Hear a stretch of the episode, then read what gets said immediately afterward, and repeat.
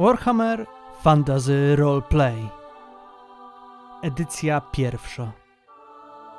Przygoda Kontrakt Oldenhallera.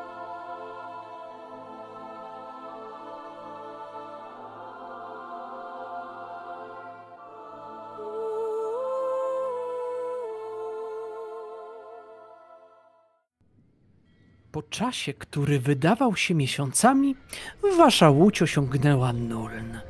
Wszyscy jesteście przemaznięci i przemoczeni.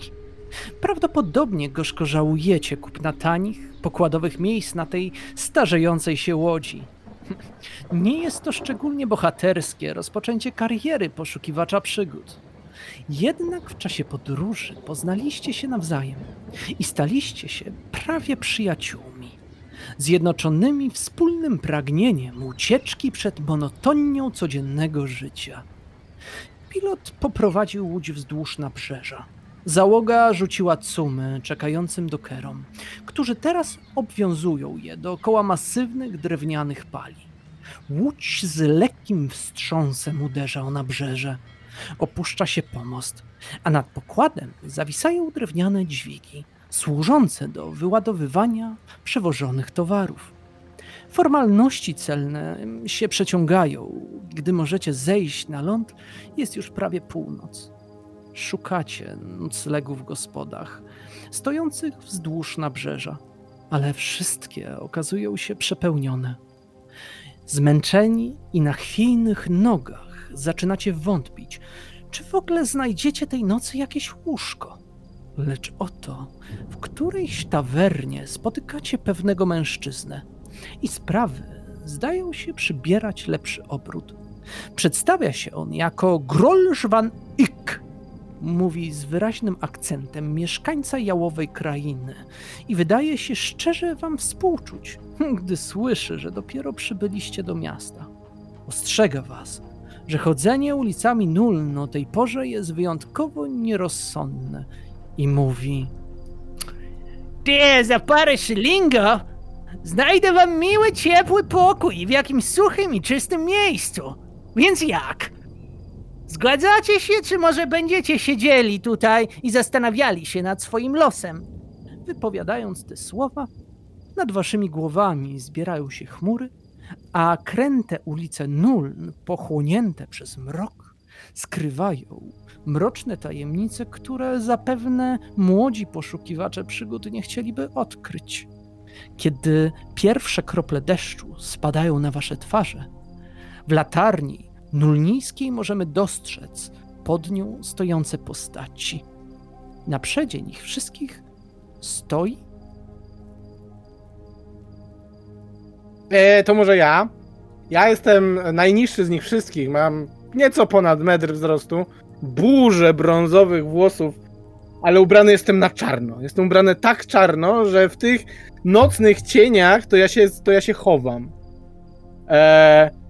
Na twarzy, z twarzy to takie nic dobrego, taki halfling, który od maleńkości kradł truskawki z pola, kradł ziemniaki świeżo obrane, żeby je podrzucić, żeby udawać, że ma temperaturę i nie iść do szkoły, a teraz stoi taki z, z, z miną znawcy miejskich zaułków, mimo że nigdy w nim nie był, i rozgląda się.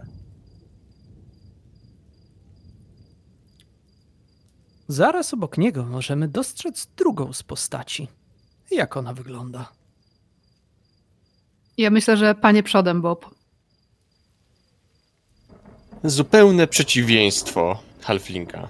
Jak on jest tak mroczny i tak ciemny na tego nieba, to ja zdaje się być najjaśniejszym punktem na tej ulicy. Moje płowe włosy łowią refleksy światła, odbijając się w lśniących puklach. Tak pięknej elfki to mało kto mógł widzieć. Właściwie każdy ma szczęście, mogą patr- mogąc patrzeć na mnie, kiedy przechadzam się ulicą. Rozglądam się, patrząc tylko i wyłącznie w sobie wiadomy punkt i rozmyślam o rzeczach, o których...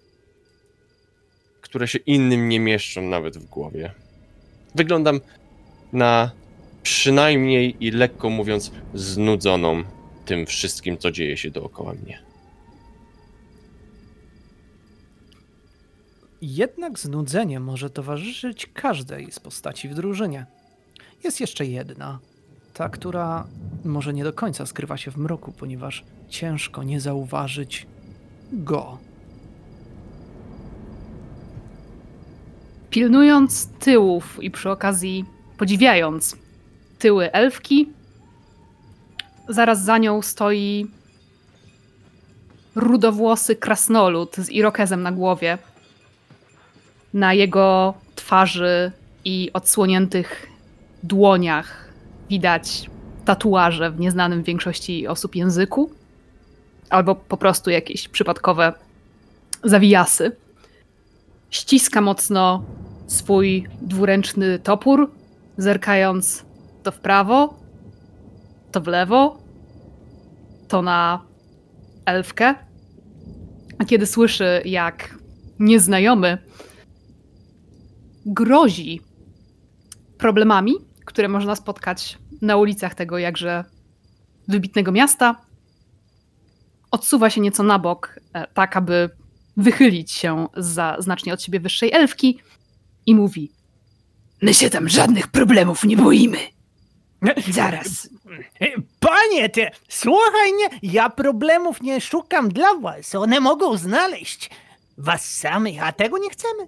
Dlatego ja, czcigodny Grolsch van Eyck, jestem skłonny zaprowadzić was w miejsce, które będzie spokojne i pozbawione jakichkolwiek problemów, problemów, pro, pro, problemów.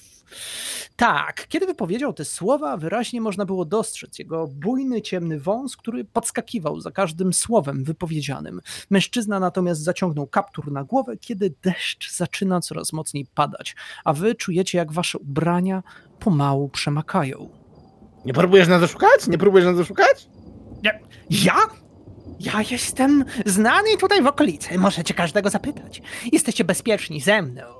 Grolsch jest człowiekiem o... O, o wielkim honorze. Ostrzegali mnie przed czukami. To bardzo dobrze, bo gdybyś trafił na kogoś niebezpiecznego, mogłoby to być um, niebezpieczne. Mierzę was. Łypię okiem na naszego krasnoluda, tak żeby w razie czego schować się za jego plecami. No! To prowadź! Prowadź, prowadź!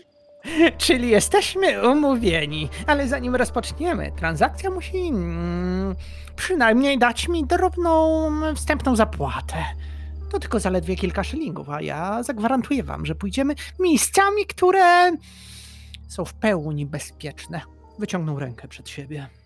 Ja proponuję, panie von cokolwiek, że pan za swoim wielkim honorem nas zaprowadzisz do bezpiecznej przystani, żeby damulce nic się nie stało, a ja z moim wielkim toporem upewnię się, że po pierwsze nic nas nie napadnie w tych zaułkach, a po drugie, jak już dojdziemy na miejsce, to dostaniesz pan swoje szylingi.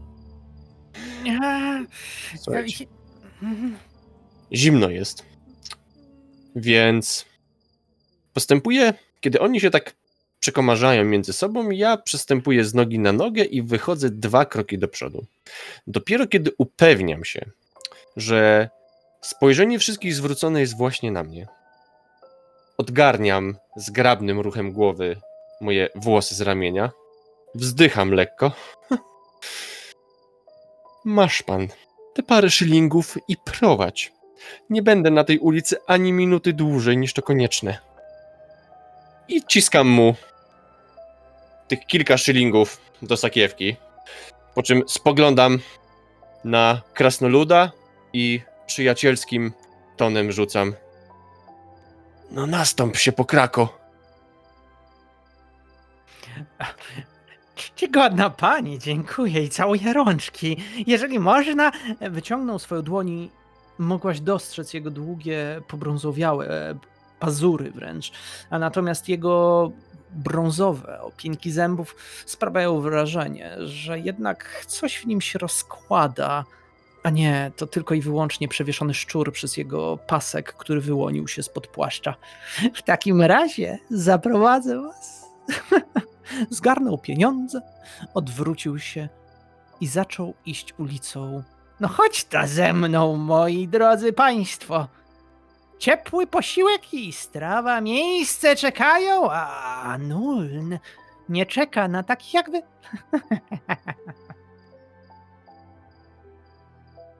To ja idę, ale z ręką na sztylecie i rozglądam się bacznie. Oczywiście. Nuln, jak powiedział, może być nocą niebezpieczna. A rozwaga jest, ale to bardzo, ale to bardzo istotna. W takim wypadku poprosiłbym ciebie, Soho, o wykonanie testu na swoją inicjatywę. Ło, dużo tego mam. czterdzieści sześć na pięćdziesiąt. Mhm, jasne, dobrze. Kiedy Grolsch prowadzi was ciemnymi, krętymi alejkami przez ulice zaśmiecone, gnijącymi odpadkami i, cuchnos... i cuchnącymi rumowiskami, wreszcie dochodzicie do jakichś drzwi. O, oto jesteśmy! Mówi. Potem błyskawicznie otwiera podwoje, wskakuje do środka i rygluje je za sobą. Nagle uświadamiacie sobie, że nie jesteście sami. Jednak ty, drogi Soho, będąc przygotowanym i rozglądając się, zanim weszliście do zaułka, kątem oka dostrzegłeś, że stały tam faktycznie dwie postaci. Mogliście się przygotować, że coś mogło się jednak niebezpiecznego wydarzyć. Bandyci! Bierz ich, Jordi! Jordi jeszcze mocniej zaciska palce na swoim toporze i rzuca się do przodu z bojowym okrzykiem, niedbale odpychając po drodze Biankę. Ej! Kiedy tylko i wyłącznie to robisz, z ciemności dobiega głos wyłaniającego się pomału mężczyzny barczystego z ogoloną głową, ściskającego w rękach miecz. Jednak ty, Jordi, biegniesz z krzykiem i wrzaskiem. On jednak jeszcze nie zareagował, tylko wypowiada słowa, tak jakby miał spodziewać się waszej reakcji. Dobra, dobra! Po prostu rzućcie broń i sakiewki i odejdźcie, a wtedy nie będzie żadnych kłopotów! Dobrze więc. Osoba z najwyższą inicjatywą rozpoczyna działanie. Mimo że oprychy mogły was zaskoczyć, to dzięki Soho jesteście przygotowani. Jaka jest wasza inicjatywa? Inicjatywa oprychów wynosi trzydzieści. pięćdziesiąt. sześćdziesiąt osiem. trzynaście. Jordi biegnie z olbrzymią powoli. Szybkością, niczym ślimak, albo słoń ślimak, nie, bardziej jak ślimak. Dobrze więc, to chyba jednak moment, kiedy Bianka jest w stanie zareagować.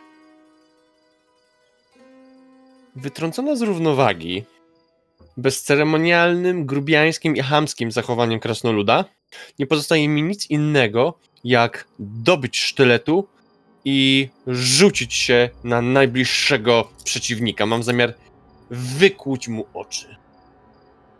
Gotowa do boju? Rzucasz się czym prędzej. Widząc, jak z jednej strony alejki pojawia się dwóch mężczyzn, kątem oka dostrzegasz, że za wami, zamykając was z obu stron, jest również dwóch przeciwników. Czwórka, was trójka, ale Bianka gotowa do działania ze sztyletem. Biegniesz prosto w kierunku tych dwóch pozostałych, czy tego, który odzywał się do was jako dowódca? A w... No w kierunku tak jak krasnolud, no przecież nie będę sama biegła na przeciwników. Krasnolud wybrał oczywiście dowódcę, ale kiedy tylko i wyłącznie ruszasz do przodu, dostrzegasz, że krasnolud nie dotrzymuje ci tempa, więc jesteś na przodzie. Ale spoglądam przez ramię, jeżeli biegnie w tym samym kierunku, to tak, to na dowódcę. Oczywiście. Dokładnie tak to wygląda. Rzucasz się prosto na niego. On zaskoczony, a ty gotowa do boju. Yy, osiemdziesiąt. Jednak człowiek ten, zaprawiony w boju, tylko i wyłącznie odstąpił, kiedy sztylet Przeleciał z świstem w powietrzu, a ty opadłaś nogą na kałużę. A, oczywiście, wody. Mhm. Ale żeby było jasne, ja nawet jak spudłowałam, to ustawiam się tak, żeby być gotowa odeprzeć jakikolwiek atak, by nie został skierowany w moją osobę. Możesz w to wierzyć, ale bogowie mogą mieć dla ciebie zupełnie inną historię. A teraz przekonajmy się. W takim razie, Socho, ty stoisz po środku, widząc jak twoi towarzysze ruszyli do przodu. E, czy są jakieś obluzowane kamienie? Kiedy rozglądasz się dookoła, licząc na to, że gzymsy mogą być... Czy gzymsy? Czy chodzi ci o... Brudno? Jakiekolwiek. Jakiekolwiek. Cóż, na ziemi jest ich sporo, poluzowanych, drobnych kamieni. Również i dostrzegasz, że gzymsy do most są naruszone. Mniej więcej na wysokości tam, gdzie zbliżają się też i napastnicy, ale i twoi towarzysze. To złapię jeden z takich kamieni i cisnę w tego łysego, który kazał nam rzucić broń. Dobrze, on kazał rzucić wam broń, a ty rzucasz swoją broń prosto w niego.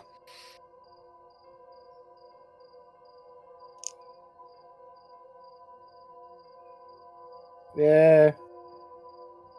czterdzieści trzy na czterdzieści trzy.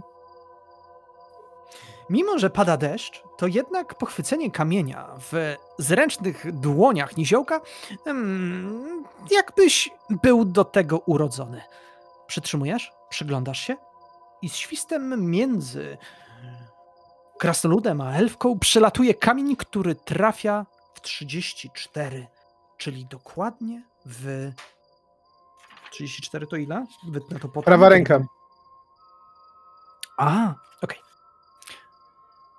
Trafia w prawą rękę mężczyzny, tam gdzie trzyma miecz. Jednak przekonajmy się, ile zada obrażeń. Jako, że jest to broń improwizowana, pamiętaj, że zmniejsza o dwa punkty obrażeń. Dobrze, czyli siła plus K sześć minus dwa, tak? Tak. Okej, okay, a to, dobra, to jest strzelecka, ona, okej. Okay. O. Eee, sześć. Po odjęciu. To w takim wypadku... Łącznie, czyli nie wyrzuciłeś szóstki. Nie, wyrzuciłem piątkę. Jasne. To plus, dwa moi, plus trzy moje siły, minus dwa to jest sześć. Mhm. Ja rzucam na jego natomiast zręczność. Kiedy kamień trafia, miecz wylatuje z jego dłoni, wpadając prosto w kałużę nieopodal twoich towarzyszy. Mężczyzna wrzasnął z wściekłością. Dając szansę tylko i wyłącznie swoim towarzyszom, by mogli zareagować.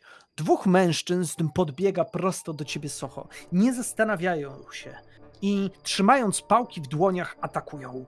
Pierwszy z nich o mały włos nad twoją czupryną zamachnął się i czujesz tylko i wyłącznie powiew powietrza.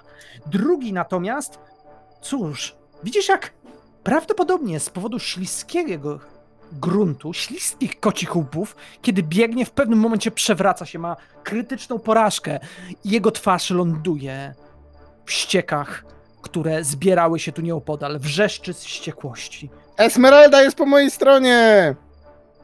Rozchodzi się echem. Natomiast dowódca sięga odruchowo po miecz, a trzeci, czwarty z nich uderza w kierunku elfki. dziesięć i trafia. W zero jeden, czyli w głowę, o, za nie.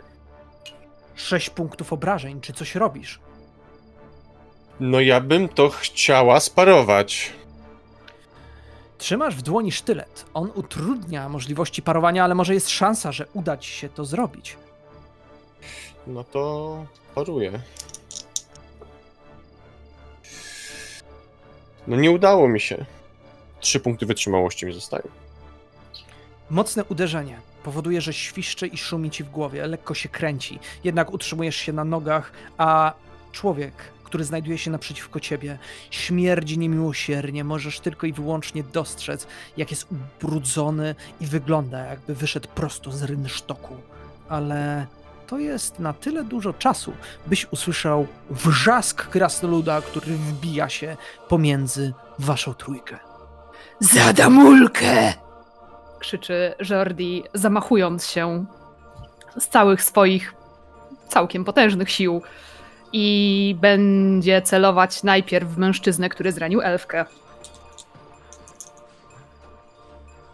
To jest szesnaście. Twój cios leci prosto na niego, trafiając w jego klatkę piersiową. Topór wbija się za ile? Czyli to jest tak. Siła trzy plus um, trzy z obrażeń. Z założenia to już jest sześć i K sześć, tak? Hmm. jedenaście. Mężczyzna jest zdezorientowany, próbuje odbić cios, jednak mu się to nie udaje. Kiedy topór wbił się głęboko w jego cielsko, słuchać tylko i wyłącznie trzasku łamanych kości, a chwilę później w drgawkach jego ciało paraliżuje się i opada, zsuwając z ostrza. To w tym wypadku krasnolud tym samym płynnym ruchem przesuwa topór w stronę herszta bandy, ale nie trafia. Topór świsnął, a mężczyzna uśmiechnął się w kąciku ust. Jednak możliwe, że jego uśmiech był tylko i wyłącznie chwilowy, a szczęście Ranalda, które uśmiechnęło się do niego, było złudne. Ponieważ Bianko, to jest ten moment, kiedy możesz działać.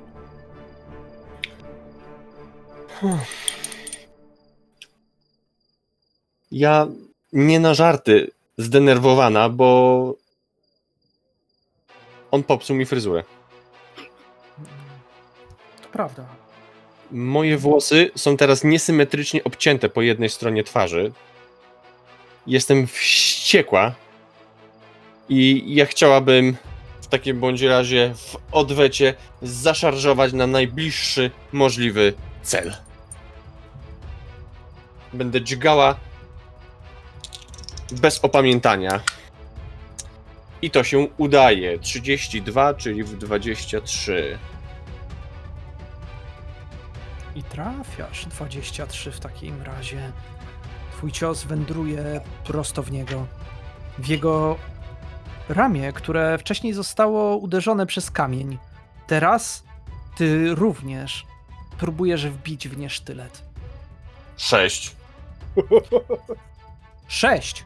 W takim wypadku przerzucasz walkę wręcz, by ponownie wykonać test i zorientować się, czy on wyjdzie. Jeżeli wyjdzie, będziesz mógł dorzucić dodatkową kość obrażeń. Dźgasz bez opamiętania. dziewiętnaście. Wchodzi. Rzuć K sześć. pięć. Łącznie. Czyli mamy, jed- tak, mamy jedenaście minus dwa, to jest dziewięć. Plus siła. Plus siła to jest dwanaście. W takim wypadku twój cios, kiedy tylko i wyłącznie wbił się w jego rękę, on wrzasnął, a krew trysnęła z tętnicy. Upuścił mężczyzna broń, zrobił krok do tyłu, próbował coś jeszcze powiedzieć, ale zdezorientowany przewraca się i milknie. Dwóch mężczyzn, którzy stali nad tobą, ponieważ jeden wstał i był ubłocony i gotowy, żeby poderżnąć ci gardło, jednak wymienili spojrzenia i robią krok do tyłu. Je- je- jeszcze się z wami porachujemy! I zrywają się do ucieczki. To ja bym chciał jeszcze z, z takich kamień solidny zważyć w ręce i za tym, co się wywróci, cisnąć. Ale nie. Odbija się tylko i wyłącznie od kamiennych murów domostw, a dwóch mężczyzn ucieka w ciemności, kiedy deszcz zaczyna siąpić coraz bardziej. W oddali słychać także uderzenie pioruna, a z pobliskiej alejki można dostrzec na stercie śmieci siedzące szczury, które właśnie zajadają się resztkami. Kiedy piorun uderzył, przestraszony niknął gdzieś, wbiegając do kanałów, z których dobiega ten nieprzyjemny i duszący wręcz smród. A wy stoicie. Bianka natomiast czujesz, jak krew ścieka z swojego czoła. Tak. Widzicie, jak sięgam ręką do sakiewki. Grzebię tam chwilę, po czym wyciągam jakiś niewielki, podłużny przedmiot. Zbliżam to do ust. Ściskam lekko i widzicie, jak fragment czegoś białego i owalnego z wnętrza tego przedmiotu wpada do moich ust. Ja cycam to chwilę, uśmiechając się i nagle wygląda, jakbym wpadła na pewien pomysł. bo te moje włosy wyglądają tragicznie, więc ja przypadam do podłogi i staram się zebrać pukle włosów, które spadły na ten brudny bruk, wycieram je i zaczynam splatać je we włosy, tworząc sobie warkoczyk, żeby znów wyglądać tak dobrze, jak to było jeszcze kilka chwil temu. Jordi przez chwilę spogląda na elfkę zdumiony, potem pluje w kierunku trupa hersztabandy, wyciera swój zakrwawiony topór o spodnie pokonanego przeciwnika. No, wygląda na to, że moja broń była jednak większa niż jego honor. Pluje ponownie, a potem przyklęka przy trupach, bo trzeba odzyskać te kilka szylingów, które zainwestowaliśmy w tę wspaniałą wyprawę. Chciałem powiedzieć, że w takim razie ja, będąc najbardziej rozsądnym z całej trójki, przyklękam i zacznę przeszukiwać za złotem, e, jakimiś rzeczami wartościowymi, które potem można pchnąć. A jaką on miał broń? Posiada, a mężczyzna owy posiadał miecz w odróżnieniu od swoich towarzyszy. O, natomiast... to ja bym chciała ten miecz. E, to widzisz jak... No, kiedy mówisz te słowa, dostrzegasz Soho, który trzyma ten miecz przed tobą, ponieważ jako pierwszy zaczął przeszukiwać ciała. Daję elfce miecz i szukam dalej kosztowności. To kiedy ich przeglądasz, okazuje się, że prawdopodobnie w tym mieście nie ma za wielu oprychów, którzy są bogaci, albo ci przykładowo byli tylko i wyłącznie grupą biedaków. Możesz przy nich znaleźć przy tym drugim ciele pałkę. Mają kurtki skórzane, jak i również dostrzegasz jakiś drobny symbol na ich umundurowaniu, ale ten symbol wygląda jak dłoń. Kojarzysz mniej więcej, że może być to jeden z symboli Ranalda, ale pewnie tylko i wyłącznie na szczęście. Nie mają jakiejś pracy? Jeżeli byś chciał procy, to prawdopodobnie gdybyś nie zwracał uwagi mistrzowi gry, to byś taką dostał, ale jej nie ma. Nie, niestety nie posiadają niczego więcej. Mm, no dobrze.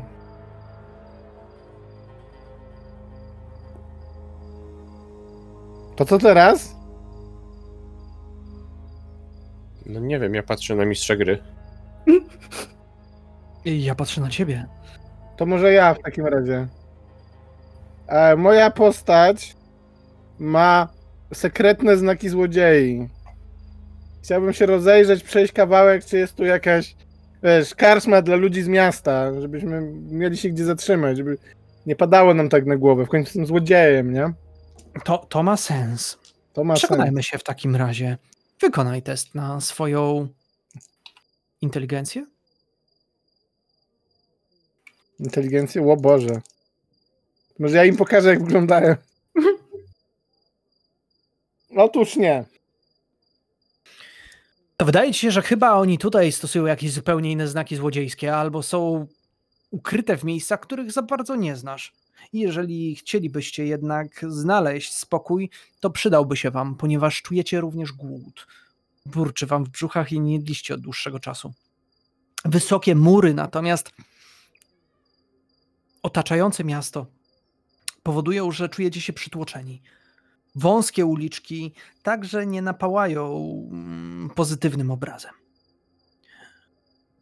Więc myślę, że jeżeli podejmujecie się szukania miejsca, to po włóczeniu się przez godzinę lub dłużej ulicami miasta i stwierdzeniu, że w żadnej gospodzie nie ma już wolnych miejsc, idziecie w dół ciemnej, obskurnej uliczki. Spostrzegacie huśtający się na wietrze brudny szyld. Odczytujecie nazwę. Powrót zabójcy. Z wewnątrz nie dochodzi żaden dźwięk, ale przez obskurne, niskie okno widać słabe światło. Jeżeli jest to w ogóle możliwe, ta tawerna wygląda jeszcze gorzej niż miejsca, w których byliście wcześniej. Jesteście jednak zdesperowani. Jordi przepycha się jako pierwszy. Z hukiem otwiera drewniane drzwi do karczmy. Kiedy tylko i wyłącznie to robisz, z głuchym uderzeniem barkami opierasz o drzwi, które w połowie zatrzymują się. A z wnętrza słyszysz głos. Pchnij! No drzwi! Dom, dom! Po prostu mocno je pchnij! Jordi pcha mocniej, czując, że tutaj jego męskość jest narażana na jakąś próbę, której się nie spodziewał tego wieczoru. Tak, ja spoglądam na ciebie oceniająco. Jordi czerwieni się pod spojrzeniem Bianki. Poproszę ciebie o test na twoją siłę. No dobrze. Przemnażasz razy dziesięć swoją siłę i wykonujesz test. Eee, siła razy dziesięć. Fantastycznie. To jest zero zero trzy. Uuu. Mhm. Z potężnym impetem drzwi trzaskają do przodu. Lekko wyrwane z zawiasu, a ty stajesz u progu, widząc wnętrze pustej karczmy. A mężczyzna stojący za szynkiem, z bujnym ciemnym wąsem, z czerwonym olbrzymim nosem, odzywa się. E! Wiecie, że będziecie musieli za nie zapłacić? Jordi, jakby kompletnie nie zwracając uwagi na karczmarza, zerka za to na Biankę, żeby upewnić się, że widziała pokaz jego męskości i siły. Bierze się pod boki. Karczmarzu, piwa! Piwa, piwa, wchodź ta w takim razie, ale przymknijcie drzwi, a...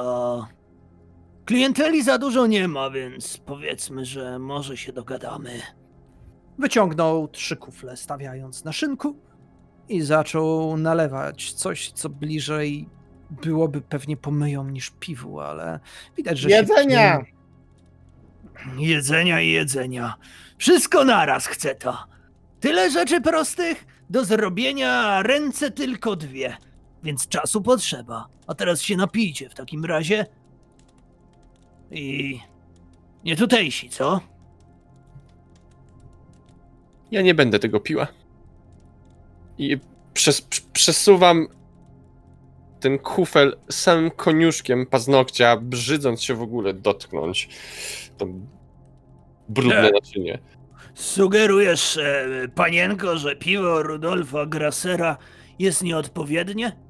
Sugeruję ci, panie, że w, w moim lesie wygódki pachną lepiej i prawdopodobnie znalazłby pan tam smaczniejsze rzeczy niż w tym... Puh. Przez grzeczność nie będę nazywać. To co robisz w takim razie w mieście? Może idź zbierać orzeszki. Spoglądam na niego groźnie. Uważaj sobie. A co to ma znaczyć, moja miła? Nachylił się i poczułaś zapach z jego gęby. Przypomina mniej więcej oborę połączoną z... Tak, to obornik, ewidentnie obornik. W takim bądź razie zręcznym ruchem palców chciałabym wydobyć sztylet, zrobić nim jeszcze w y, czasie ruchu efektownego młynka w palcach i podstawić mu prosto pod jego gardło. Proszę bardzo, wykonaj test zręczności.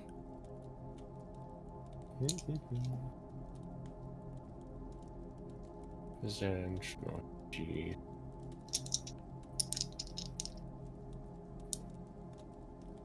Wyszło.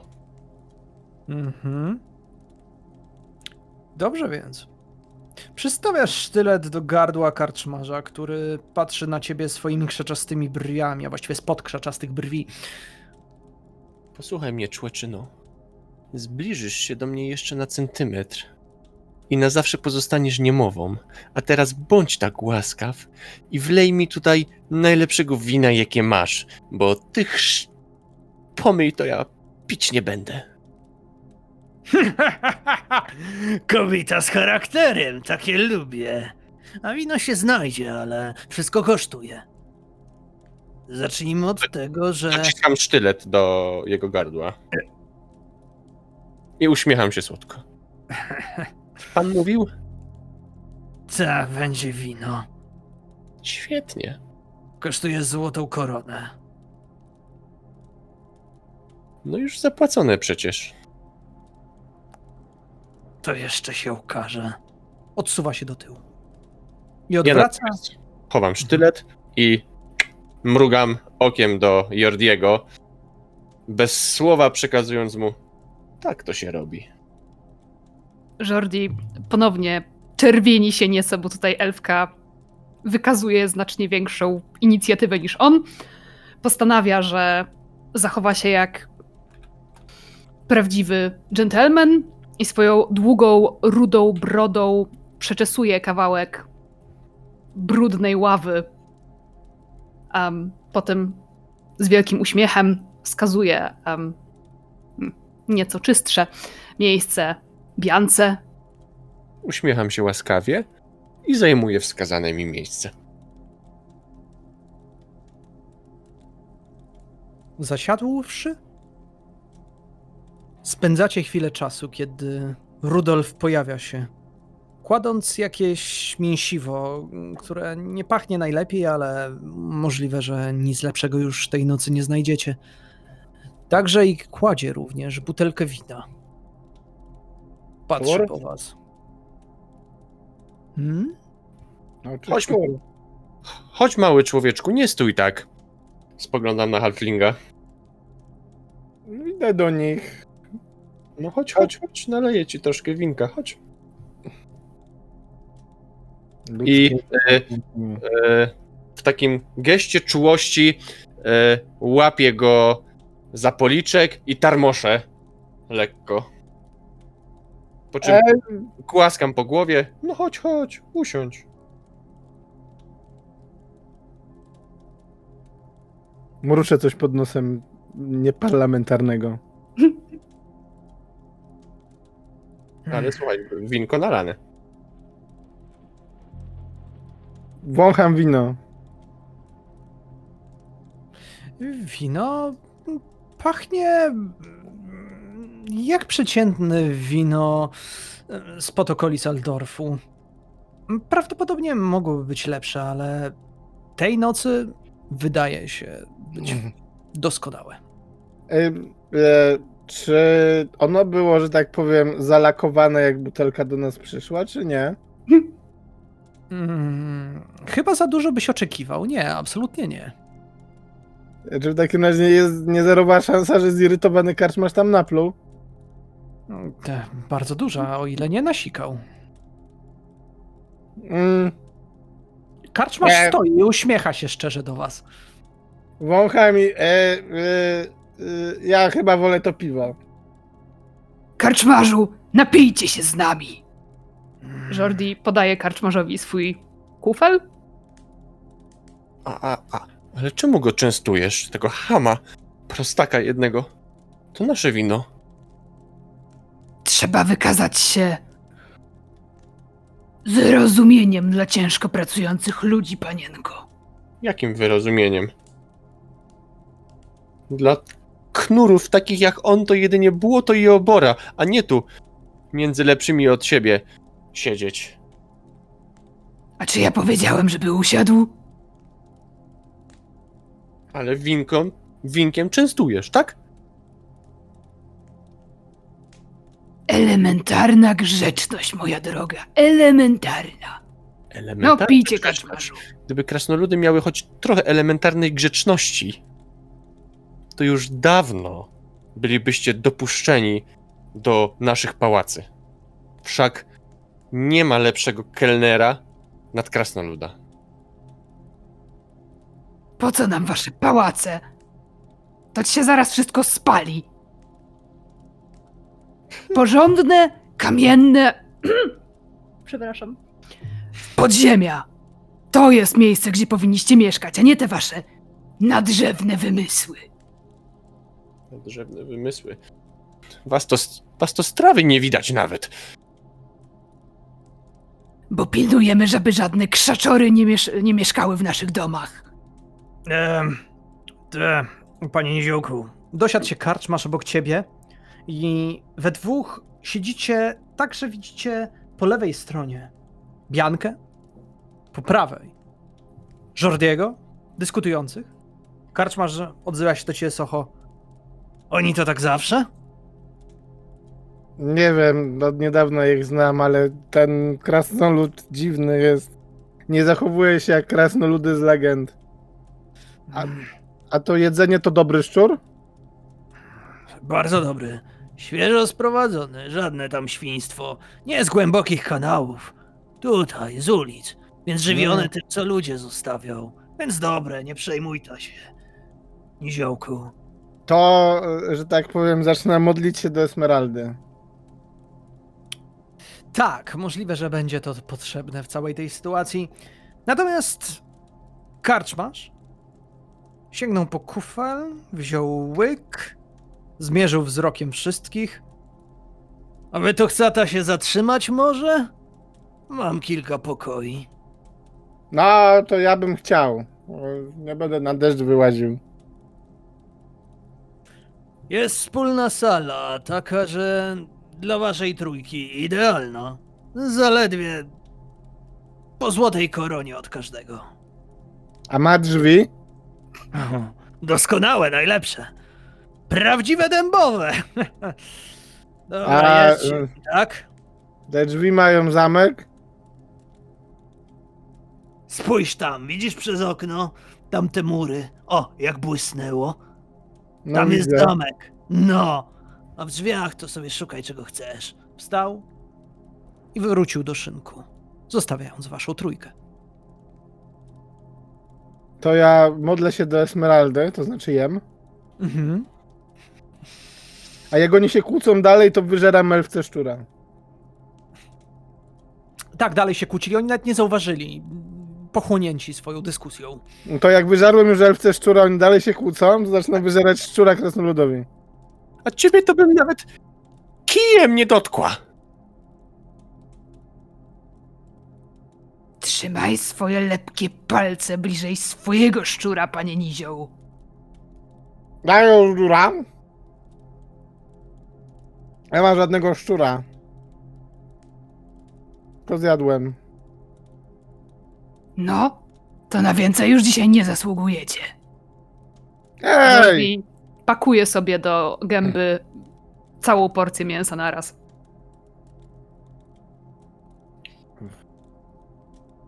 Wredne to.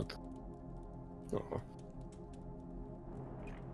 Nie wiem, nie wiem, po co my go trzymamy? Tego nizioła?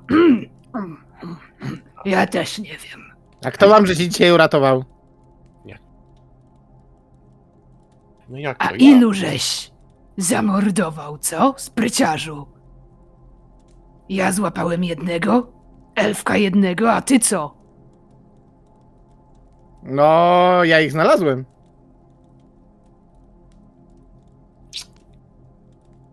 Nie potrzebowaliśmy ich znajdować. Sami przyleźli. Ty uważaj, uważaj, krasnal, bo to jeszcze tą swoją honorową śmierć to w dupie znajdziesz. Byle nie twojej. No nie, elfki. Ze mnie to proszę zejść. Zresztą zmęczona jestem. Nie mam zamiaru dłużej tutaj siedzieć. Udaję się na spoczynek. I opuszczam. E. Salę. Pani, hola hola. Jak chce, to wszyscy iść do pokoju, to razem. Dam klucz, zapłacicie i można spać. Więc wy tam. Chodźcie, otworzę drzwi, jak chcecie jeszcze tu posiedzieć, możecie. Ale wszyscy razem ze mną na górę. Pokażę, co gdzie jest. I kiedy powiedział te słowa, dopiero po wręczeniu pieniędzy Rudolf pokazuje wam wasz pokój. Powrót jest budynkiem trójkondygnacyjnym. Karczmarz zabiera was do dużej izby na poddaszu. Schody skrzypią pod waszym ciężarem, a barierka jest wyraźnie chwiejna. Wreszcie docieracie do pomieszczenia. Macie miły widok na kanał! Uśmiecha się Graser, ukazując gnijące pieńki zębów. Przez brudne okna nic nie widać, ale z pewnością czujecie zapach kanału. Odchodzi, zostawiając was z położonym kluczem na stoliku. Okropnie. okropnie. A mówił ojciec, znajdź sobie jakiegoś przyjemnego królewicza. A mi się zachciało wędrówek. He, jest lepiej, panienko, bo masz nas. Nie potrzebujesz żadnych królewiczów. Spoglądam na ciebie.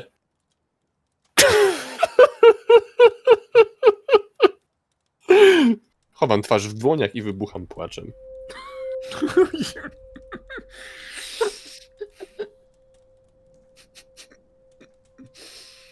Towarzyszy temu uderzenie grzmotu za oknem oraz odbijanie się kropel deszczu o dachówki. Jordi niepewnie przestępuje z nogi na, z nogi na nogę, poklepuje Biankę ostrożnie po plecach. Kiedy ta nie reaguje, podnosi w dłoni klucz pozostawiony przez karczmarza. No, ale ten, przynajmniej zamek jest.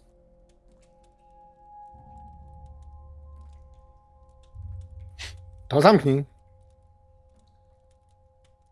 Jordi poddreptuje do drzwi, nadal nerwowo zerk- zerkając na płaczącą elfkę i zamyka je tak cicho, jak tylko da radę. Kiedy tylko i wyłącznie, kiedy tylko wsadzasz klucz do zamka, orientujesz się dość szybko, że klucz obraca się w nim w nieskończoność. Jednak po lewej stronie przy drzwiach widać taki skórzany pasek, który można zaczepić za klucz, tworząc na swój sposób rygiel. Yy, czy ten zamek jest złamany, czy po prostu klucz nie działa? Yy, klucz nie działa. A zamek jest sprawny? Prawdopodobnie tak. Słuchaj, to ja będę cwany. Bardziej niż jestem. E, mam wytrychy. Mam e, otwieranie zamków. To ja zamknę ten zamek. Ma to w pełni logiczny sens. A czy Tylko... można używać umiejętności otwierania zamków do zamykania zamków? Hmm. Biorąc pod uwagę, że potrafisz go otworzyć, to pewnie wiesz, jak go zamknąć. Ale przekonajmy się, bo może wcale tak nie jest i zniszczysz go doszczętnie, tak że już nic z tego nie będzie można zrobić. Dlatego poproszę ciebie, Socho, o wykonanie testu na zręczność.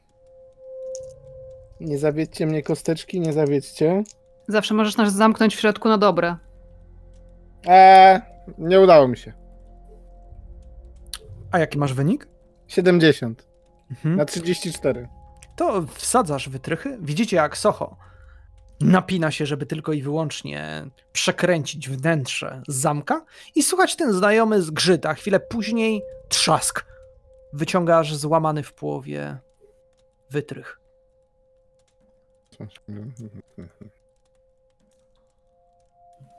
Jordi pyrcha z pogardą i... Ludzka technologia. Chcę przesunąć swoje... Czy, ta, czy tam są łóżka w ogóle?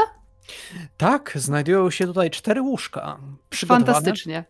Śmierdzące, e... idealne. To chcę przesunąć jedno z łóżek tak, żeby zastawiło drzwi i tam będę spać.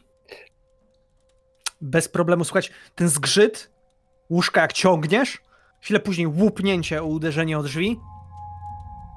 Pasuje. No, to jesteś bezpieczna, panienko. E, a czy okno ma okiennicę i ten, i wszystko? Tak, ku twojemu zaskoczeniu jest w bardzo dobrym stanie. To ja bym chciał zamknąć i za, zam, zablokować okiennicę. To przekręcasz okiennicę i faktycznie okno jest przymknięte. Robi się dość szybko duszno, nieprzyjemnie, ale no. Może jest to jakieś rozwiązanie. E, najwyżej będzie śmierdziało krasnoludem. Ja im nie pomagam zupełnie w tym, co oni robią. Przewracam się tylko na bok na łóżku. Kiedy przewracasz się na bok na łóżku, to kiedy podnosisz poduszkę, wybiegają trzy karaluchy spod niej. Wrzucam ją na ziemię i podskakuję na równe nogi. Na dźwięk krzyku elfki Jordi ponownie schwytał w swoje dłonie wielki topór i podskoczył do niej. Zabiję, zabiję! I przeskakuje z nogi na nogę, pokazując palcem gdzieś w kierunku podłogi. Będę celować w karaluchy. Moim dwuręcznym toporem. To widzisz faktycznie, ale wbiegają dość szybko pomiędzy deski. Nikną w ciemności. To były zwykłe karaluchy. Czy tu jest miotła? Tak, jest. To biorę miotłę. Zaczynam okładać swoje łóżko, żeby wszystkie zwierzęta tam mieszkające uciekły. I robisz to bardzo słusznie. Wszystko to, co znajdowało się wewnątrz, zniknęło gdzieś pomiędzy deskami tegoż wspaniałego przybytku powrotu zabójcy. Nazwa jakże sympatyczna. To jest umiejętność ukrywania się w mieście, słuchaj. Ja jestem hmm. chłopak z miasta, to ja teraz mogę iść spać. Zlałeś się wręcz z prześcieradłem, które tutaj się znajdowało, i znikasz. Praktycznie niziołek Soho rozpływa się przed waszymi oczyma. To znaczy zapada tak głęboko w sianie, które tutaj się znajduje. Ja tu oka nie zmrużę, nie jestem w stanie. Znaczy bierzesz pierwszą wartę? No, siadam na parapecie przy oknie i spoglądam na ten kanał, starając się wyobrazić, że to bystry górski potok, który płynie przez niezmierzone lasy mojej ojczyzny. Kiedy spoglądasz, tak, dostrzegasz dwóch mężczyzn, którzy zataczają się, przechodząc przez pobliski most. Mniej więcej ich śpiew potoku brzmi w ten sposób. A zesrały się szczyny i srał go pies. Padnij i zdechnij jak wszystko, co jest. A ty, malutka, co w oknie tam jest? Chodź do nas, zatańczysz, zabawisz się, hej. I patrzą na ciebie. Tylko wzdycham smutno. Nie patrzę na nich, ale na zaparowanej szybie... Czekaj, stop, stop. Tu są szyby? Tak, tak, tak. Uu. To jest to bardzo porządny przybytek. Tak, tak, tak jest tu napisane. Są. Ja nie patrzę na nich. Za to przenoszę wzrok na jedną z zaparowanych szyb i palcem rysuję na niej prosty rysunek elfickiego królewicza. Wzdycham lekko i nieruchomieję, obejmując pierwszą wartę. A zza twoich pleców słyszysz donośne chrapanie Jordiego. I tak Bianka podjęła się pierwszej warty. A, w, a w, do chrapania Jordiego przyłącza się w kontr, ten, w kontr dźwięku chrapanie e, niziołka. Oznacza to, że w sumie nie będzie ci trudno nie zasnąć. Bianko, leżysz tak, mm. słysząc każdy dźwięk, który rozchodzi się echem w tym miejscu, mając poczucie, że cały czas coś po tobie chodzi, a głosy, które wcześniej były głosami śpiewu, teraz uspokajają się. Zapada późniejsza noc. Proszę ciebie, wykonaj w takim wypadku test. Test przede wszystkim na swoją, swoje opanowanie. Wyszło? Dobrze, nie usypiasz. Zostając na straży. W pewnym momencie, kiedy wszyscy dobrze śpią, rozglądając się, dostrzegasz za oknem zerkającą do pokoju twarz. Ktokolwiek to jest, spostrzega cię i znika z pola widzenia w przeciągu chwili. Hmm.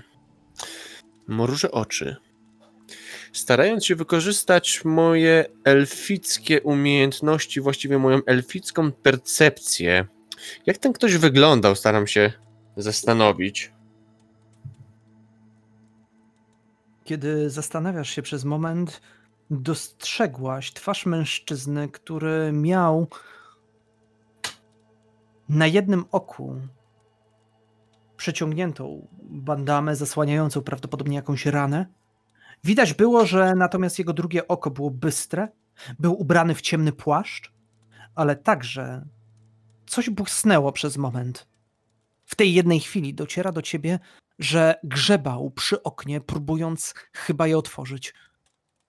Teraz go nie ma. Budzę moich towarzyszy. Trzymam palec przy ustach, wydając z siebie takie... Jeszcze chwilę. Zachowuję się cicho, przy, jestem... Przy, przykładam palec do ust krasnoluda. Ktoś... Ktoś dowiedział się, że jesteśmy w mieście. Próbowali się tutaj dostać. Może to twój elficki królewicz. On by się dostał. Nie próbowałby. Może go przestraszyłaś. Partacze to tylko wśród krasnoludów. I spoglądam teraz na halflinga. On uciekł do tamtej alejki.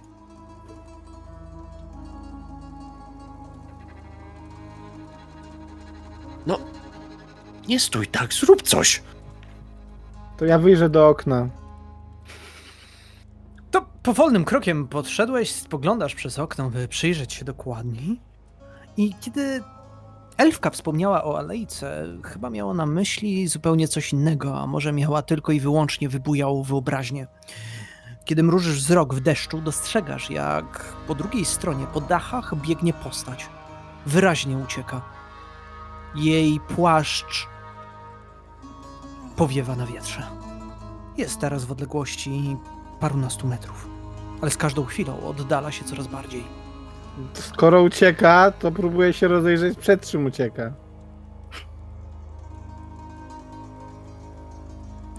Rozglądasz się i nie dostrzegasz niczego, co przyciągnęłoby twoją uwagę. Możliwe, że osoba ta, a ty dobrze się znasz jako złodziej, chyba chciała was okraść. Zauważona. Podjęła się ucieczki. I co? I co? Ale gór... Przegoniłem! Całe szczęście. Nie wiem, czy to bezpiecznie. Kłaść się dalej spać. Zawsze możesz dalej czuwać. A my? Będziemy gotowi. No i co? I powiesz mi, że jak nigdy nic, położysz się dalej spać? Co z ciebie, zawojownik? Prześpisz najważniejsze walki w życiu. Żeby móc walczyć w życiu, panienko, trzeba mieć siłę. Żeby mieć siłę, trzeba spać. Jakbym teraz wybiegł machać moim toporem, to bym się o własne nogi zaplątał. A gdzie w tym honorowa śmierć?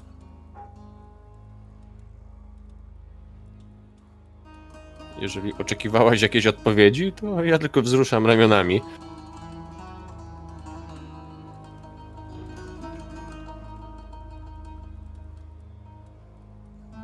Ja tylko na nich patrzę, ja już nie wiem, są zupełnie sprzeczni z legendami, które dziadu nie opowiadał. Wyraźnie bajki nie są prawdziwe. A wy, stojąc tak, przez chwilę jeszcze zastanawiacie się, co robić. Ale jeżeli nie podejmujecie żadnych działań, w takim wypadku rozumiem, że kładziecie się dalej spać? Tak. Tak. Nie. Dobrze, więc... Nie. Myślę w takim wypadku, że noc była bardzo ciężka. Nie dla waszej dwójki. Mowa tutaj o Jordim, jak i również Soho. Krasnolud i Niziołek czuli się wypoczęci. Natomiast kiedy tylko i wyłącznie promienie słońca przedzierały się przez okno, można było zobaczyć rozczochraną czuprynę elfki, która siedziała w rogu, była zgarbiona, drżąca i nerwowo spoglądała na lewo i prawo, jakby spotkała się z czymś przerażającym. Kiedy budzicie się, ona chyba oddycha z ulgą, jakby oczekiwała pobudki. Wreszcie. Czy wiecie, co ja przeżyłam? Sama, tutaj, w tym pokoju. Nie byłaś sama. Proszę cię, krasnoludzie. Ty nic nie wiesz o życiu. Następnym razem powiedz, to ci kołysankę zaśpiewam. Jestem głodny, chodźmy coś zjeść. Powiedział wesoło Socho i w tym czasie już zaczął przesuwać ze zgrzytem łóżko, by odblokować przejście przez drzwi do karczmy należącej do waszego jakże czcigodnego przyjaciela Grasera.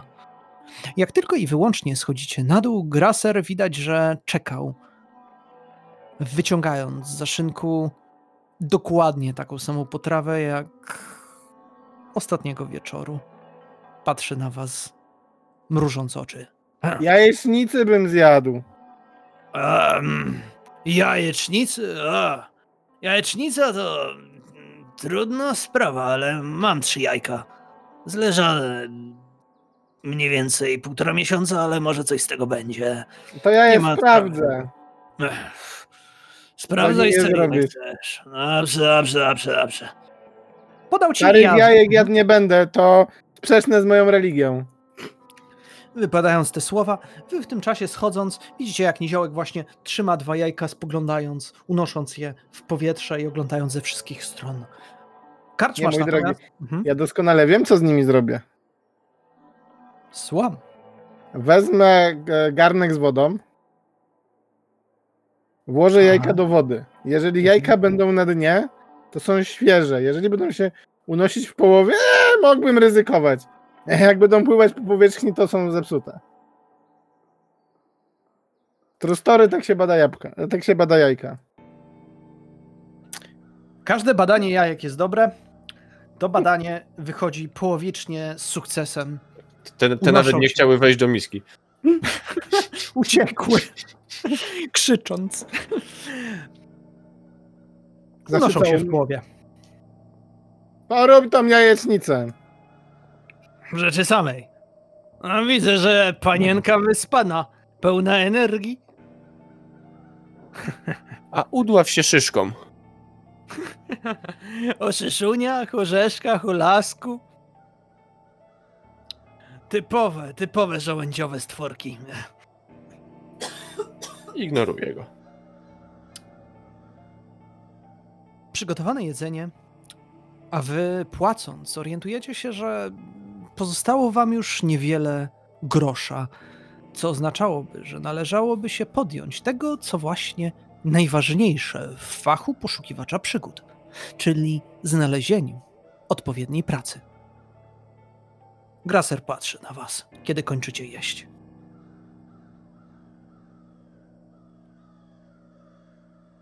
Karczmarzu! Jo? Nie słyszałeś tu żadnej dobrej pracy? Pracy? Dobra praca, mówisz. No. Wiesz, Niziołku, jeżeli szukasz jakiejś pracy, najlepiej zatrudnić się, udając prosto na Reiksplatz. Na Reiksplatz znajdują się ogłoszenia. Może coś znajdziecie. Choć biorąc pod uwagę, że w ostatnim czasie jest, jakby to ująć, napływ poszukiwaczy przygód. Nie wiem, czy uda wam się złapać coś odpowiedniego. My nie jesteśmy poszukiwaczami przygód. Jesteśmy Rozumiem. znajdowaczami kłopotów. A, to takich przygód pod dostatkiem tam. A, masz to dru- trzecie jajko gratisem. A ty, karczmerzu, nie potrzebujesz kucharza tutaj? Jeżeli naciągniesz mi klienteli. No, słuchaj, halfliński kucharz zawsze będzie ci klientele naciągał. Zróbmy tak. A ja myślę, jako jedyna możemy... chyba zwróciłam uwagę na to, że powiedział naciągał. Podły oszust. Wzruszam ramionami. Jak się, on, jak się ktoś nie orientuje, że to oszustwo, to nie oszustwo. Zróbmy tak, to. Mówił dziadunia. Ta, ta. Słuchaj, Niziołku, zrobimy interes. Zróbmy. Jeżeli przyjdziesz do mnie Za dwa dni. To znajdę dla ciebie pracę. Ale w tej chwili niczego dla ciebie nie mam. Ale to ja bym cię jako kucharz chciał zatrudnić, słuchaj. Ja umiem Ty gotować, ty masz karczmę. Razem zrobimy jakiś interes. Szczura umiem na trzynaście sposobów ugotować. To brzmi przekonująco, ale za dwa dni. Dobrze. Mają przyjechać podróżnicy. Będą Dobrze. się u mnie zatrzymywali. Jeżeli o, się dobrze. sprawdzisz wtedy, możemy podjąć współpracę. Dobrze. A teraz sugeruję wam udać się do Reiksplatzu. Tam coś odnajdziecie. Daleko to? Dla ciebie? Hm, jakby to powiedzieć. Tak jak kilka twoich kroczków do strumyczka, do drzewusia, a potem hop, hop, hop, kic, kic, jak do króliczka, do jego norki. Co jak, kurwa, informacja turystyczna? Powiedzcie tylko, karczmarzu, w którą stronę mamy iść? Idź tak główną drogą. Będziecie tam w przeciągu dwudziestu paru minut. Moment, wróć. Czy to są normalnie minuty podawane w Warhammerze? Bo nigdy tego nie pamiętałem. Teraz już są. Niech zostanie. My z, y, tylko ten mądrość swoich ust, mistrzu gry.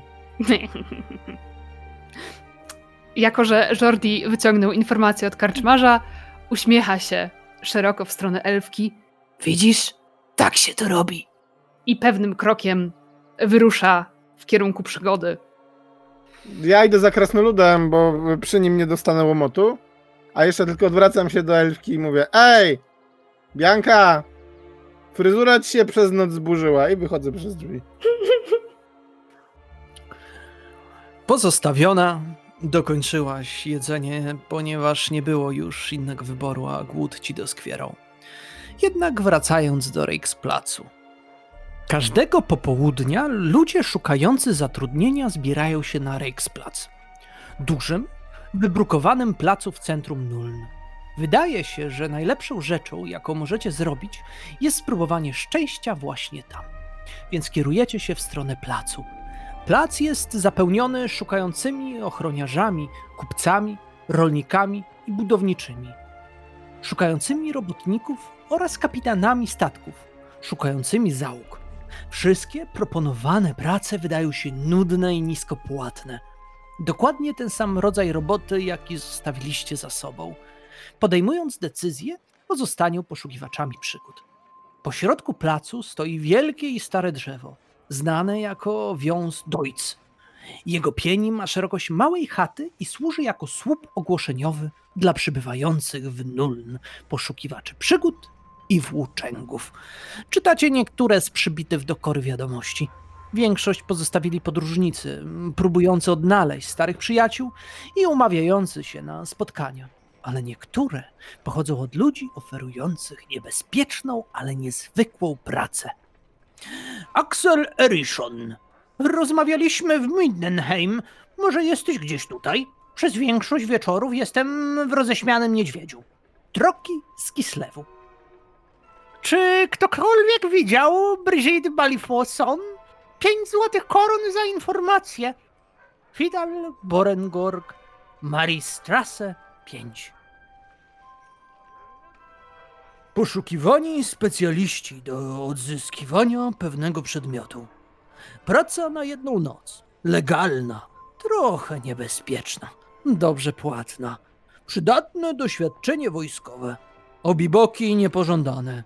Radca Oldenhaller, Dwór Oldenhallerów, Oldenhallerstrasse.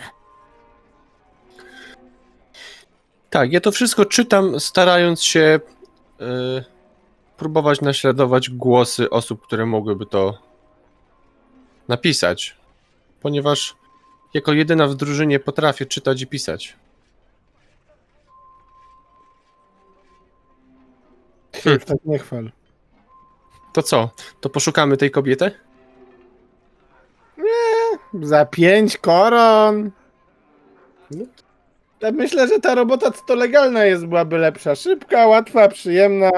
Jeszcze radnego poznamy miejskiego, będzie go potem można, jak to jednak nielegalne będzie ten, no, Yy, naciągnąć na wincy pieniędzy. Nie wiem, nie jestem przekonana. Coś mi tu śmierdzi. Kiedy powiedziałaś te słowa, no ludzkie miasto, nachylił się mężczyzna, który był przewieszony dziesiątkami szczurów, szczorołap. Ciągnijcie jakąś robotę dla mnie? Eee, nie. Ja pokazuję palcem na ogłoszenie. Tu jest takie legalne, jedna noc. Czy jest no. pies do pogłaskania? Tu jest mój pies! Patrzaj na niego! Kiedy wskazał, widzisz takiego pchlaka pozbawionego sierści. W wielu miejscach ma na sobie czyraki. Odstrasza M- nawet największe szczury. Głaszcz go! Mały, ale zajadły psiaczek. Huh, to samo pomyślałam. A wy też szukacie roboty. A ta, poszukiwani do Oldenhallerów, a to wpływowi ludzie. Pieniądze mają, ale nie dla mnie robota. Chociaż ostatnio szczurów sporo na ulicach. Tak jakby z podziemi wyszły. W kanałach szukałem i powiem szczerze, że heh, za wiele ich ostatnio nie ma. Oto wszystko, co po co dzisiejszej nocy znalazłem. Niedużo. Niedużo, niedużo. Ach, paskudna robota. O, patrzcie, tam jest Gertrud. Gertrud! I mężczyzna odchodzi od was. To co? Idziemy szukać elfowych królewiczy we dworze? Jakich elfowych królewiczy? A są tutaj? No jak gdzieś są, to musi we dworze, nie? Wy to lubicie takie wymuskane. Ja to bym pieniędzy, ja to lubię pieniądze, nie wiem jak wy. Ja lubię królewiczów, ale niech będą pieniądze. Za pieniądze można mieć i królewicza. Tak mówił dziadunia. Chyba krasnoludzkiego. Oni za pieniądze zrobią wszystko. I jesteśmy z tego dumni.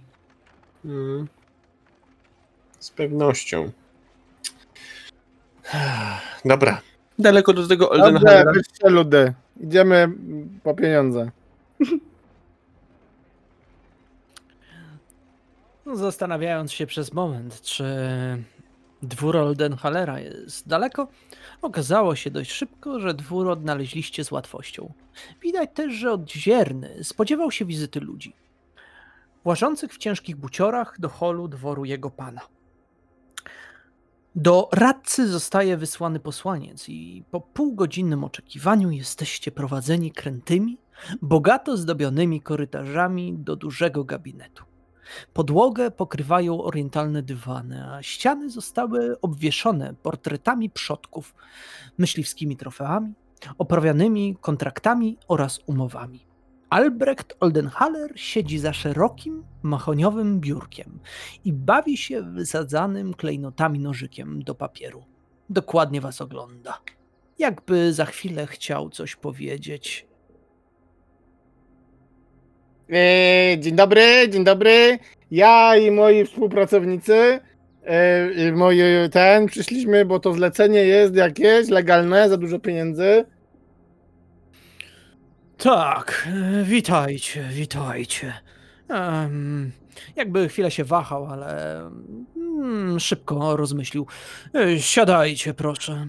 Będę musiał wam kilka rzeczy powiedzieć, zanim potwierdzicie, czy jesteście zainteresowani. Ile? Moment, moment. Najpierw przedstawię sprawę, bo jak może wiecie, dom Oldenhallerów prowadzi działalność handlową oraz różnorodne interesy w innych dziedzinach. Bardzo, niepom... Bardzo niepomyślną dla nas rzeczą byłoby ujawnienie kontaktu. A nie, bo my tu nie mamy całego dnia. Masz pan tą robotę, czy nie? Patrzę na halflinga. Chodźmy może poszukać tej staruszki, co? Moment! Dobrze. W mieście pojawił się pewien klen i not. Nie będę zanudzał was szczegółami w takim razie. Wystarczy powiedzieć, że został nabyty w imieniu domu Oldenhallerów przez pewnych ludzi, powszechnie znanych jako gang Schatzenheimera. Jednak dotychczas go nie dostarczyli. Potrzebni mi jesteście do odzyskania od nich klejnotu i dostarczenia go tutaj przed jutrzejszym świtem. Podobnie jak o wielu innych wspaniałych klejnotach, tak i o tym krążą rozmaite legendy i przesądy. mówi się, że pochodzi z pierścienia noszonego przez Nurgla, boga chaosu, i że przenosi bardzo zaraźliwą, gnilną chorobę, działającą na wszystkich, którzy go dotykali. Ale nie przywiązuje wagi do zabobonów. Ale na wszelki wypadek, gdyby rzeczywiście tkwiła w tym odrobina prawdy, weźmiecie to. Pcha w waszą stronę bogato rzeźbione drewniane pudełko. Pudełko zostało tak zaczarowane, by na dokładnie sześć godzin stłumić magię przenoszonego w nim przedmiotu. To powinno zapewnić wam czas potrzebny do dostarczenia tutaj klejnotu. Wyruszycie o zmroku. Dostarczę przewodnika, który doprowadzi was do jednego z wejść, do miejsca znanego jako azyl, w którym, jak sądzę, znajduje się klejnot. Co do zapłaty, absolutnie otrzymacie po sto złotych koron. Każdy z was po dostarczeniu klejnotu. A, głowa do interesów. Chciałbyś kontynuować rozmowę. Otrzymać więcej, bo myślisz, że to za mało. Tak. Ha. Jakże konkretny argument. Wykonaj test na swoją ogładę. Czy szacowanie daje mi jakiś bonus? Nie, w tym wypadku szacowanie ci nie pomoże. Jednocześnie widzisz, że mężczyzna jest kupcem i specjalistą w tym, czym się zajmuje. Dlatego otrzymujesz ujemny modyfikator dziesięć procent. Zeszuję.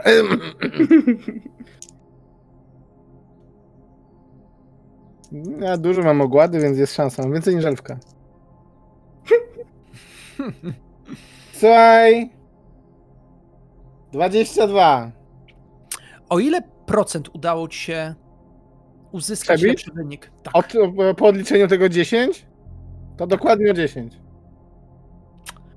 sto pięćdziesiąt nie wchodzi w grę, ale sto dwadzieścia koron dla każdego z was.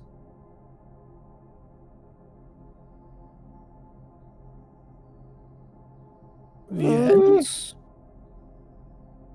Patrzę na resztę. Dobra, niech będzie. Dobra, panie radny, a ten klejnot to jaki jest? Duży, mały, zielony, w ciapki? To znaczy dla mnie sto pięćdziesiąt, dla nich po sto dwadzieścia, tak? Spryciarz z ciebie. A, niech będę stratny. Dostaniecie wszyscy po sto trzydzieści. Wracając do klejnotu.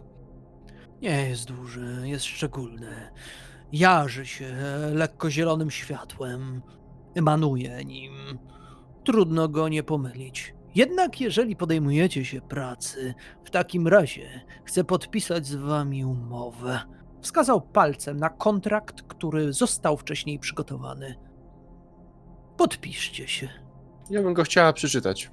Ja nie umiem czytać. Ja nie umiem pisać. Ona podpisze. Kiedy przyglądasz się kontraktowi, absolutnie jest wykonany bardzo, ale to bardzo poprawnie. Nie ma w nim za bardzo zahaczek oraz elementów, które wzbudziłyby twój niepokój. Standardowe informacje, że jeżeli oszukacie Oldenhallera, ten będzie mógł domagać się ścięcia waszych głów, jak i również zwrócenia kryształu, a poza tym absolutnie jest miejsce do wpisania kwoty, którą zaręczy, że wam zapłaci. Hmm. I wpisana jest? W chwili obecnej jeszcze nie. To ja mu pokazuję palcem, stukam mu na dokument.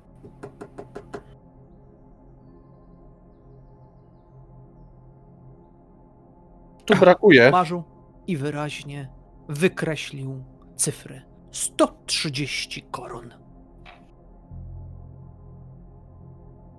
Elfko? Tak? Czy tam pisze sto trzydzieści koron na głowę? No właśnie nie. Tak, pisze. Ale nie jest napisane na głowę. Pan dopisze, pan dopisze na głowę tutaj. No, co pan myśli, że my się damy oszukać? Nie, absolutnie nie uważam, jeżeli mam być szczegółowi. Na głowę parafka Oldenhaller. Albrecht. No, I teraz jest legitnie, teraz możemy podpisać. Lege artis, lege artis, jak to mówią w klasycz- klasycznym. No, biorąc pod uwagę, że znam klasyczny, to, to zupełnie nie brzmiało tak, jak powinno być, więc uśmiecham się jedynie. Dobrze więc, jak podpisaliście? Mój dziadunia znał kiedyś jednego prawnika i tak mówił, że się mówi. To podpisuj, Demulko. Jordi przez wielkie O. To piszesz taki... Jordi. Podpisz I... mnie również, nazywam się Wocho przez V. Podpisuję tak, jak mówi. Ale to O to większe miało być. O, no. Jest takie jak twój móżdżek. Podpisuj. Dobrze. Tutaj, stawaj krzyżyk. Że ja? No, no... Oboje. Stawiasz mi tu krzyżyk. I pokazuję, w którym miejscu mają postawić krzyżyk. Eee, to ja... się boja, bojam trochę, ale stawiam krzyżyk. Spokojnie, od pisania jeszcze nikt nie umarł. Oldenhaller zwija kontrakt. Dobrze więc. Jak już mówiłem, najważniejsza jest tajemnica. W zadanie nie może być zamieszany ktoś inny. Nie możecie też wynajmować sobie nikogo do pomocy. Zostaniecie doprowadzeni do azylu, a później jesteście zdani na siebie. Wejście prowadzi do części kompleksu kontrolowanej przez gang Schatzenheimera. Są to w przeważającej części nulnijczycy. E, fałszują pieniądze. Zajmują się też kontrabandą i handlem kradzionymi rzeczami. Sądzimy, że to Kurt Holger, przywódca bandy, ma klejnot. Od Schatzenheimerów azyl ciągnie się w kierunku rzeki. Centralne pomieszczenia znajdują się we władaniu Valentinów. Głównie imigrantów z Stilei. To najsilniejszy gang w mieście, zamieszany w każdą możliwą nielegalną działalność. Najbardziej na wschód wysunięta część azylu jest bazą gangu Chuj Dermanów. Mają oni dostęp do rzeki. Ten gang jest z kolei utworzony głównie z ludzi pochodzących z Jałowej krainy. Są to przede wszystkim szmuglerzy i bandziory. Ach, jak ja nie lubię tego akcentu z Jałowej krainy. Oczy Jordiego zaszły mgłą i krasnolud wpatruje się bez ruchu w jakiś punkt przed sobą. Spoglądasz na zawieszony miecz na ścianie. Przepięknie odbija się od niego światło paleniska, które trzaska nieopodal. Nie powinniście mieć zbyt dużo kłopotów w poruszaniu się po kompleksie, chociaż przydatna może być znajomość haseł poszczególnych gangów. Dzisiejsze hasło Schatzenheimerów brzmi Słodka Hanna. Niestety nie znam haseł innych gangów. To wszystko, co mam wam do powiedzenia. No to chyba nic tu już po nas. No. Dobrze więc, możecie już iść. Odłożył sztylet na bok, jak i również kontrakt. I widać, że Oldenhaller sięgnął po jakieś kolejne dokumenty, wertując je i czytając, a wy opuszczacie jego dwór.